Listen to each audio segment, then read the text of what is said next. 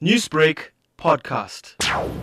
Currently, globally, we are in a COVID 19 lockdown. This is global in the north, south, east, west. I think it makes sense, a common sense, that one should have a lockdown in terms of the Hajj or not allowing people to come for the pilgrimage because this is the first day of what we call the months of Hajj in Islam, the 11th and 12th months of the Islamic calendar. Today is the first of Zul Qaeda, which is the 11th month, and the Hajj is going to be on the uh, next month, which is in about six weeks' time. The other reason there is no international international flight, normal flights. There are only certain flights for business you know, and commodities. So the inter- generally international flights have al- also been grounded. The Hajj draws Muslims from all over the world. The airport in Jeddah in Saudi Arabia during these times was one of the busiest airports in the world. Rafeek, only a very limited number of people currently living in the kingdom may take part. How will a decision be made as to who may visit? If somebody has performed their Hajj already, they wouldn't have to do it again. I would think preference will be given to the first people, first timers. And obviously preference will also be given to those who are not elderly, you know, over,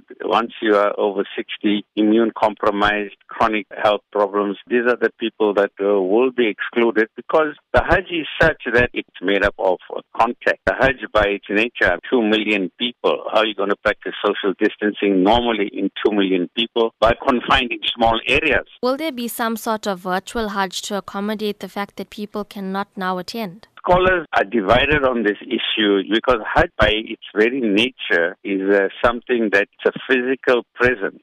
They say labbaik four times, and labbaik literally means I am present physically here. I am present, oh my Lord, I am present. So really the Hajj is about presence and not virtual presence, but physical presence. Newsbreak, Lotus FM, powered by SABC News.